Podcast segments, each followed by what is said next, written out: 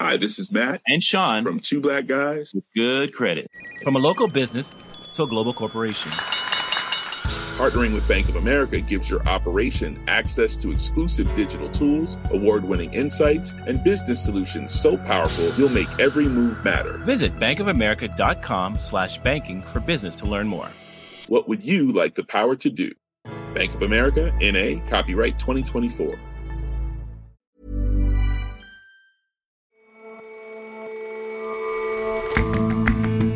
Hello and welcome to The Intelligence from The Economist. I'm your host, Jason Palmer. Every weekday, we provide a fresh perspective on the events shaping your world. Between last year's layoffs of tech workers and this year's plans to let more go, a quarter of a million people will be out of a job. So, where are they all going? And how might that change the tech industry? And the hygiene hypothesis suggests that pet ownership is good for babies' immune systems, a helpful mixing of microbes that makes them more resistant. We examine a new study that shows which pets seem to make the most difference.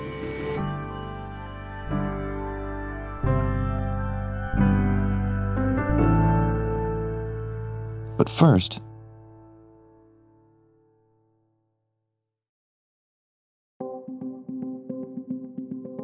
A suspected leak of highly classified Pentagon documents is starting to cause real havoc for America and its allies.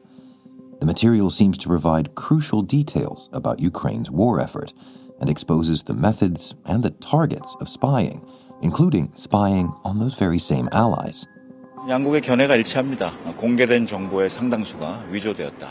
거기에 대해서 평가가 일치하고. Anything uh, that undermines the security, the stability, and the prosperity of the Indo Pacific region in which we live uh, is of uh, interest to Australia. Plenty of countries are doing damage control, and American officials are clearly rattled. Secretary of Defense Lloyd Austin pledged that the source will be found and brought to justice. We take this very seriously, and we will continue to investigate and, and turn over every rock until we find the source of this and the extent of it. For Ukraine, the timing of all this couldn't be worse. Its forces may have to rethink a long expected spring counteroffensive. This is the biggest intelligence leak in a decade since Edward Snowden's revelations about the wholesale collection of intelligence. Anton La Guardia is The Economist's diplomatic editor.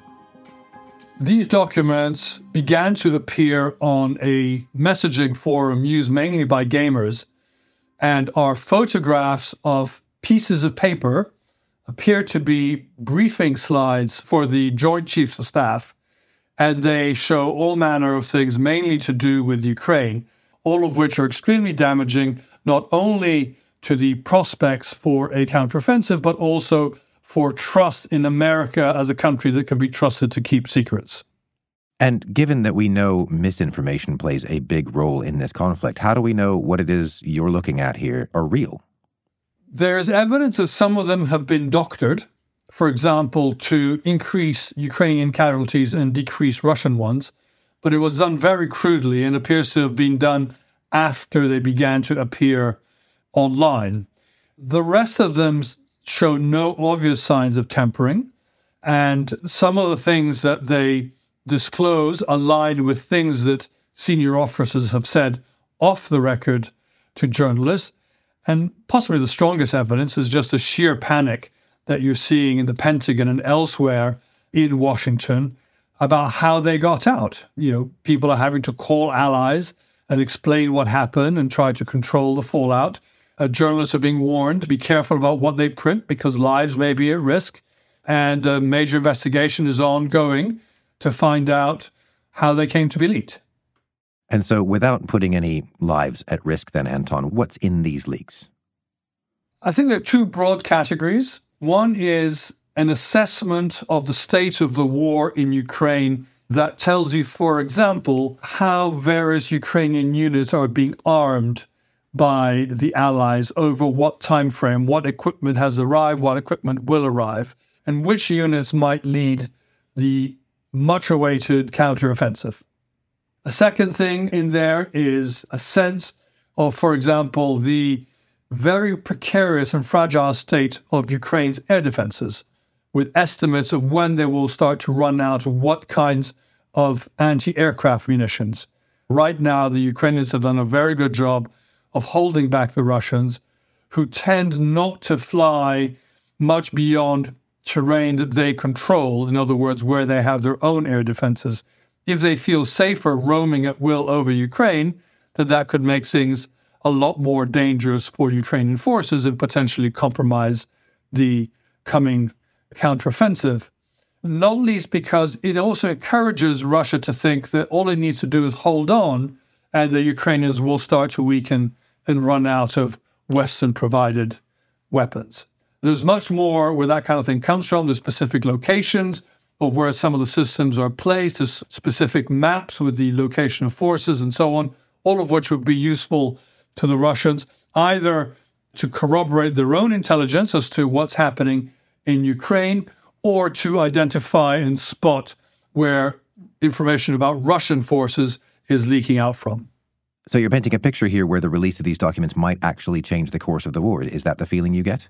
Uh, potentially, yes. The Ukrainians have already said that they have changed some aspects of their planned counteroffensive because of the leaks. It I think, is most corrosive of trust, the sense that the Americans can't be trusted with sensitive information about their plans. And it also embarrasses countries. For example, there's uh, the disclosure that special forces from several NATO countries are operating in Ukraine, about 97 in all, including from France and the Netherlands, and some countries that have not announced that they have forces in Ukraine. And that will make it easier for Russian propaganda to say, NATO is directly implicated, directly taking part in the conflict. That said, the, the, specific timing and specific units that are going to be used in counteroffensive can be changed. And the Russians will be asking themselves, now that these disclosures are in the public, what have the Ukrainians actually changed? So I think there will still be a counteroffensive. It might be different from the one that the Ukrainians thought they were going to launch, and may be different in turn from the one the Russians are expecting. And as you say, in the meantime, America has been careless with information it's gathered from allies. Yes, indeed. I think there are two classes of difficulty. One is that information shared with allies has got out. The other is that the United States has actually been spying on allies. It's not a secret. Everybody knows that countries spy on each other, but it's still an embarrassment when it comes out. So, for example, apart from spying on the Ukrainians and the Russians, the Americans appear to have been spying on the Hungarians, Israelis, the South Koreans, and so on. And every day there's more revelations. For example, there was a report that the Americans assessed the Egyptians were selling rockets to the Russians, and another assessment that the United Arab Emirates were secretly making common cause with Russian spooks. So lots of countries are starting to react to these stories saying either they're not true or demanding explanations for what the Americans have been up to. The other point is that it also hints at methods of collection. So when these intelligence reports make reference to specific conversations that have been had, then it suggests that particular people's phones are being hacked or particular facilities are being listened in upon, which gives the Russians and others the opportunity to try and close down those sources of information. And as you say, one of the big questions here is how this stuff got out. Is the assumption at this stage just a rogue actor somewhere within the American system? It's very hard to tell. It does have the smell of someone fairly low in the food chain wanting to show off about information that they have. We've seen that in the past. At the same time, there's also this evidence that some of the documents were subsequently doctored and they were also transmitted and amplified in networks where Russians are known to be active. So there may well be a Russian involvement as well. But who originally got them and how they were leaked is still a mystery. But whatever its source, this particular genie is out of the bottle. That's surely going to make allies reluctant to share information with the US. I think that is absolutely true. There's a lot of worry about this affecting intelligence cooperation between allies and trust in the US. In the short term, that is certainly true. The United States will need to be seen to be tightening up its procedures, but there have been scandals and intelligence leaks in the past, uh, notably Edward Snowden's.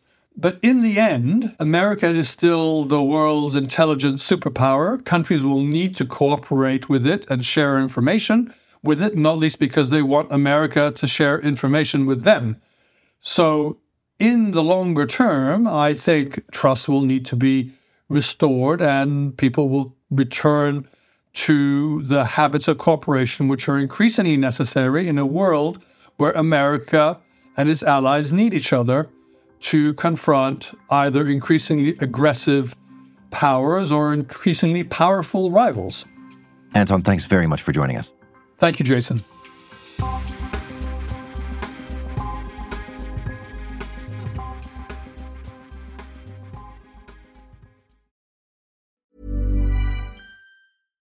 Selling a little or a lot?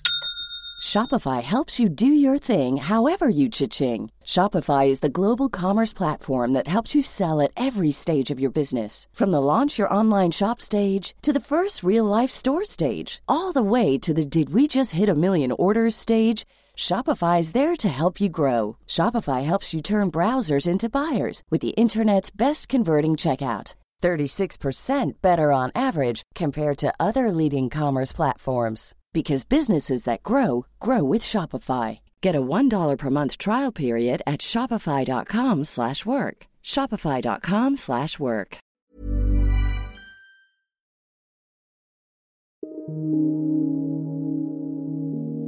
This year has so far been full of bad news for American tech workers.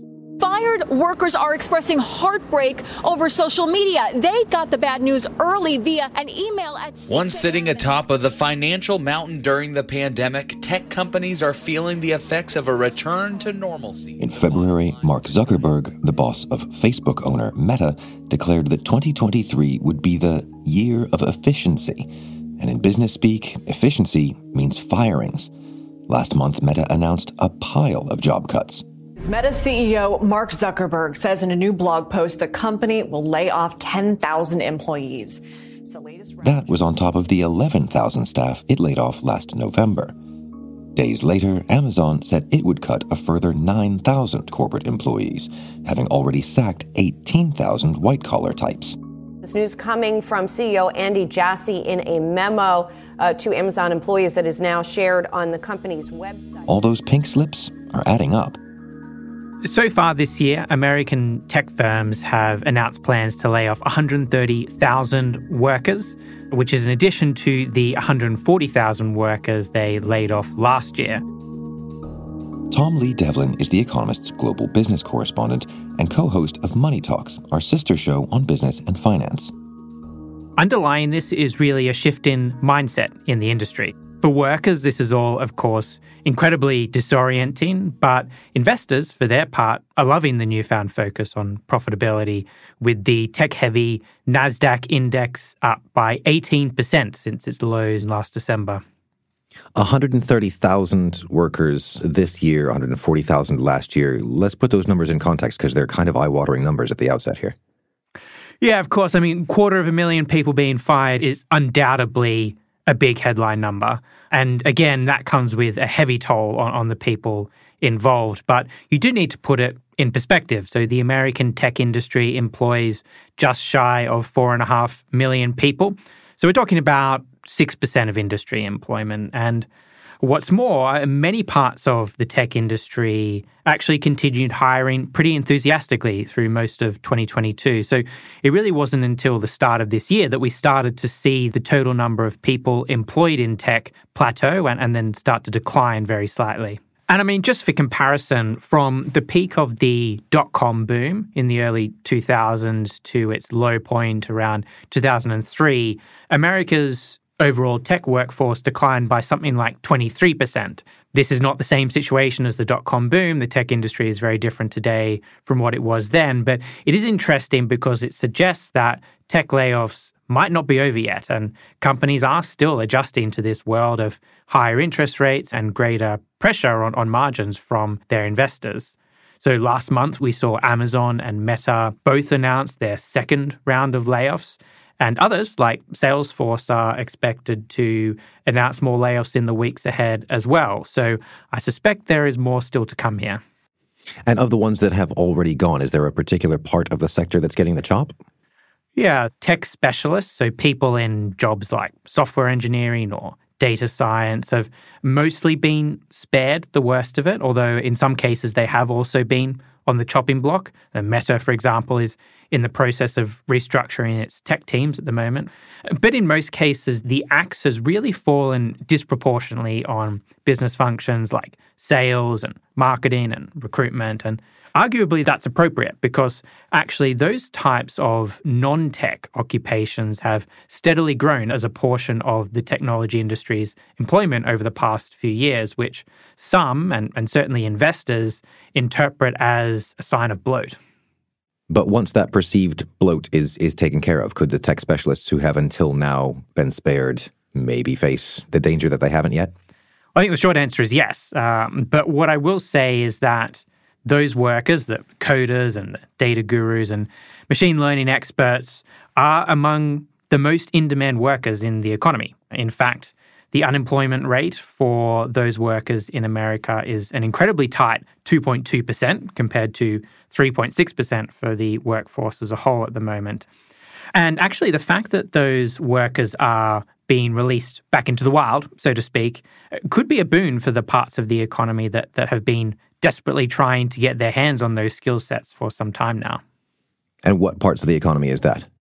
Yeah, so one good example of this would be a company like John Deere, which is a big American tractor maker, and they've been eagerly snapping up uh, tech workers from Silicon Valley over recent months, looking for people with expertise in things like artificial intelligence to help them with developing remote controlled and autonomous farm machinery.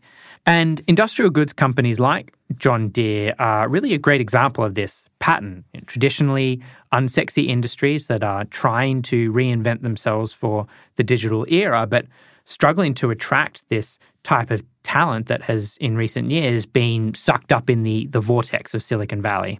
You're also seeing this in car makers who are increasingly focused on software, as well as banks, uh, health insurers, retailers, and, and many others as well.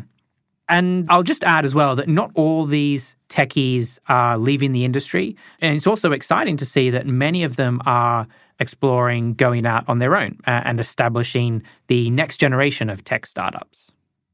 So your move fast and break things startups, your your metas and your Amazons have become the establishment and, and now these techies want to want to be free.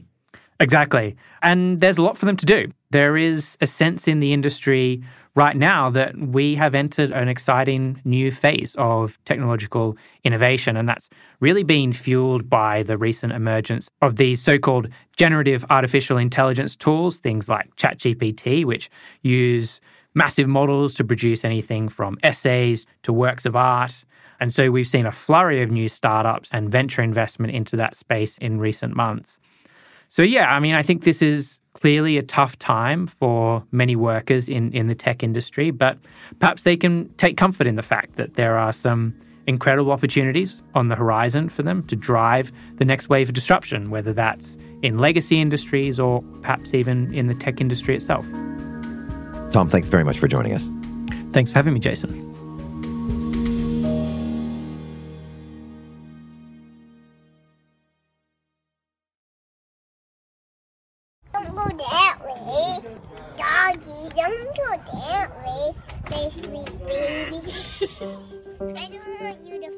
You would have to be pretty hard hearted not to get a little warm fuzzy from videos of babies and puppies meeting, interacting, playing.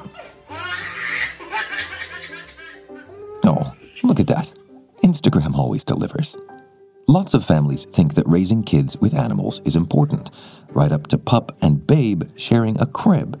Yeah, did you just wake up? Did you get to sleep in the bed for a few minutes? Lucky you. There's this idea that it's bad for children to grow up in households that are overly clean, and pets are a good way of exposing children to all sorts of microbes and bacteria that they wouldn't otherwise encounter. Gilead Amit is a science correspondent for The Economist. and this is thought to prime their immune systems for healthier adult lives. And where did this dirt is good idea actually originate? So there were a number of studies that seemed to suggest that as societies grew richer, as people moved from the dirty countryside to the comparatively less microbe infested city, had smaller families with fewer siblings, people developing more and more allergies. And so there was this landmark 1989 paper which coined the term the hygiene hypothesis that tried to make sense of all these studies. And the point it made was that there are microbes that it is beneficial to be exposed to when young. So that still holds up then that bringing pets home is a good idea to, to get that microbial exposure. That exposure is definitely a good thing, and pets can help increase the microbial diversity of the home. But the one point, the one subtlety that has emerged over the last 30 years is that this term hygiene hypothesis has really taken off, and there has been this belief that all kinds of dirt are good and it's worth deliberately downgrading the quality of the domestic hygiene. That is very much not the case. The kinds of microbes that we're talking about here are not the sorts of microbes that you would get rid of by cleaning, and there are all kinds of other negative consequences that come when you lower the standard of hygiene. So that's just an important subtlety that might have been lost in some of the some of the discussions since the 1989 paper. But exactly how good owning pets can be for getting rid of allergies in children is the subject of a very comprehensive recent paper. Tell me more about that. So the paper comes out of Japan, where researchers looked at an enormous data set that tracked 100,000 or so pregnancies between 2011 and 2014. And they looked at these survey answers to see whether there were relationships between pet ownership and food allergies diagnosed in the first three years of the child's life and about 22% of the children in this survey were born into households with pets. And so there's a, a, large number of children being studied here. And they found a couple of interesting trends.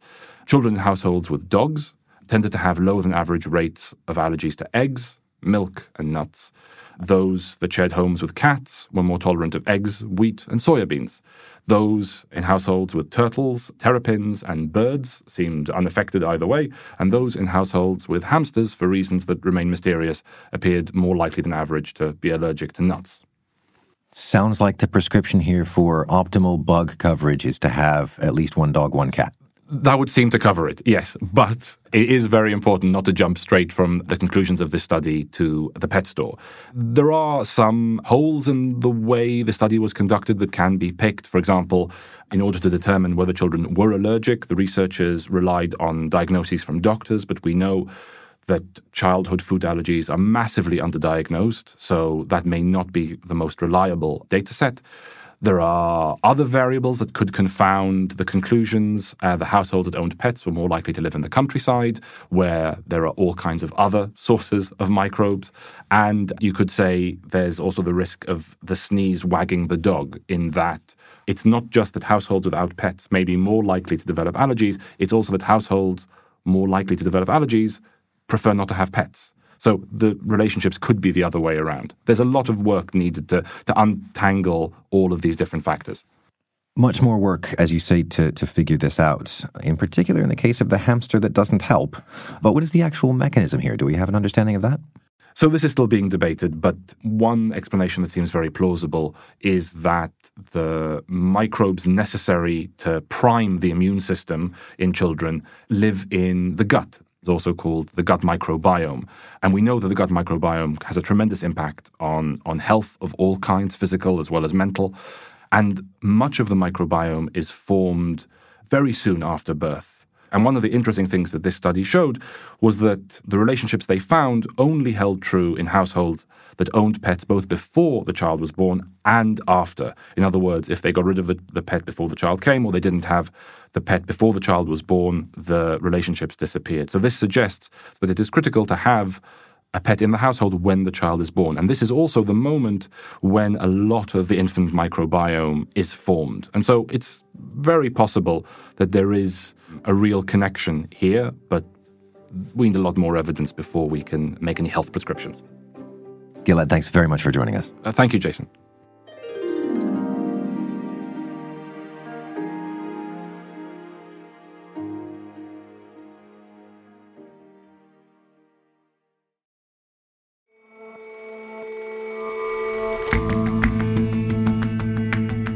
That's all for this episode of The Intelligence.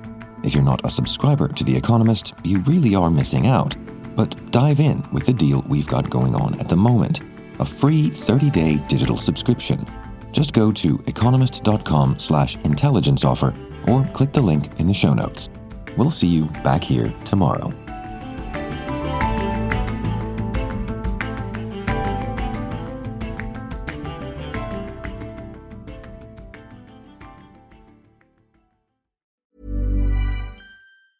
Hi, this is Janice Torres from Yo Quiero Dinero. If you own or operate a business, whether it's a local operation or a global corporation, partnering with Bank of America could be your smartest move. By teaming with Bank of America, you'll enjoy exclusive digital tools, award winning insights, and business solutions so powerful you'll make every move matter. Position your business to capitalize on opportunity in a moment's notice. Visit bankofamerica.com slash banking for business to learn more. What would you like the power to do? Bank of America NA, copyright 2024.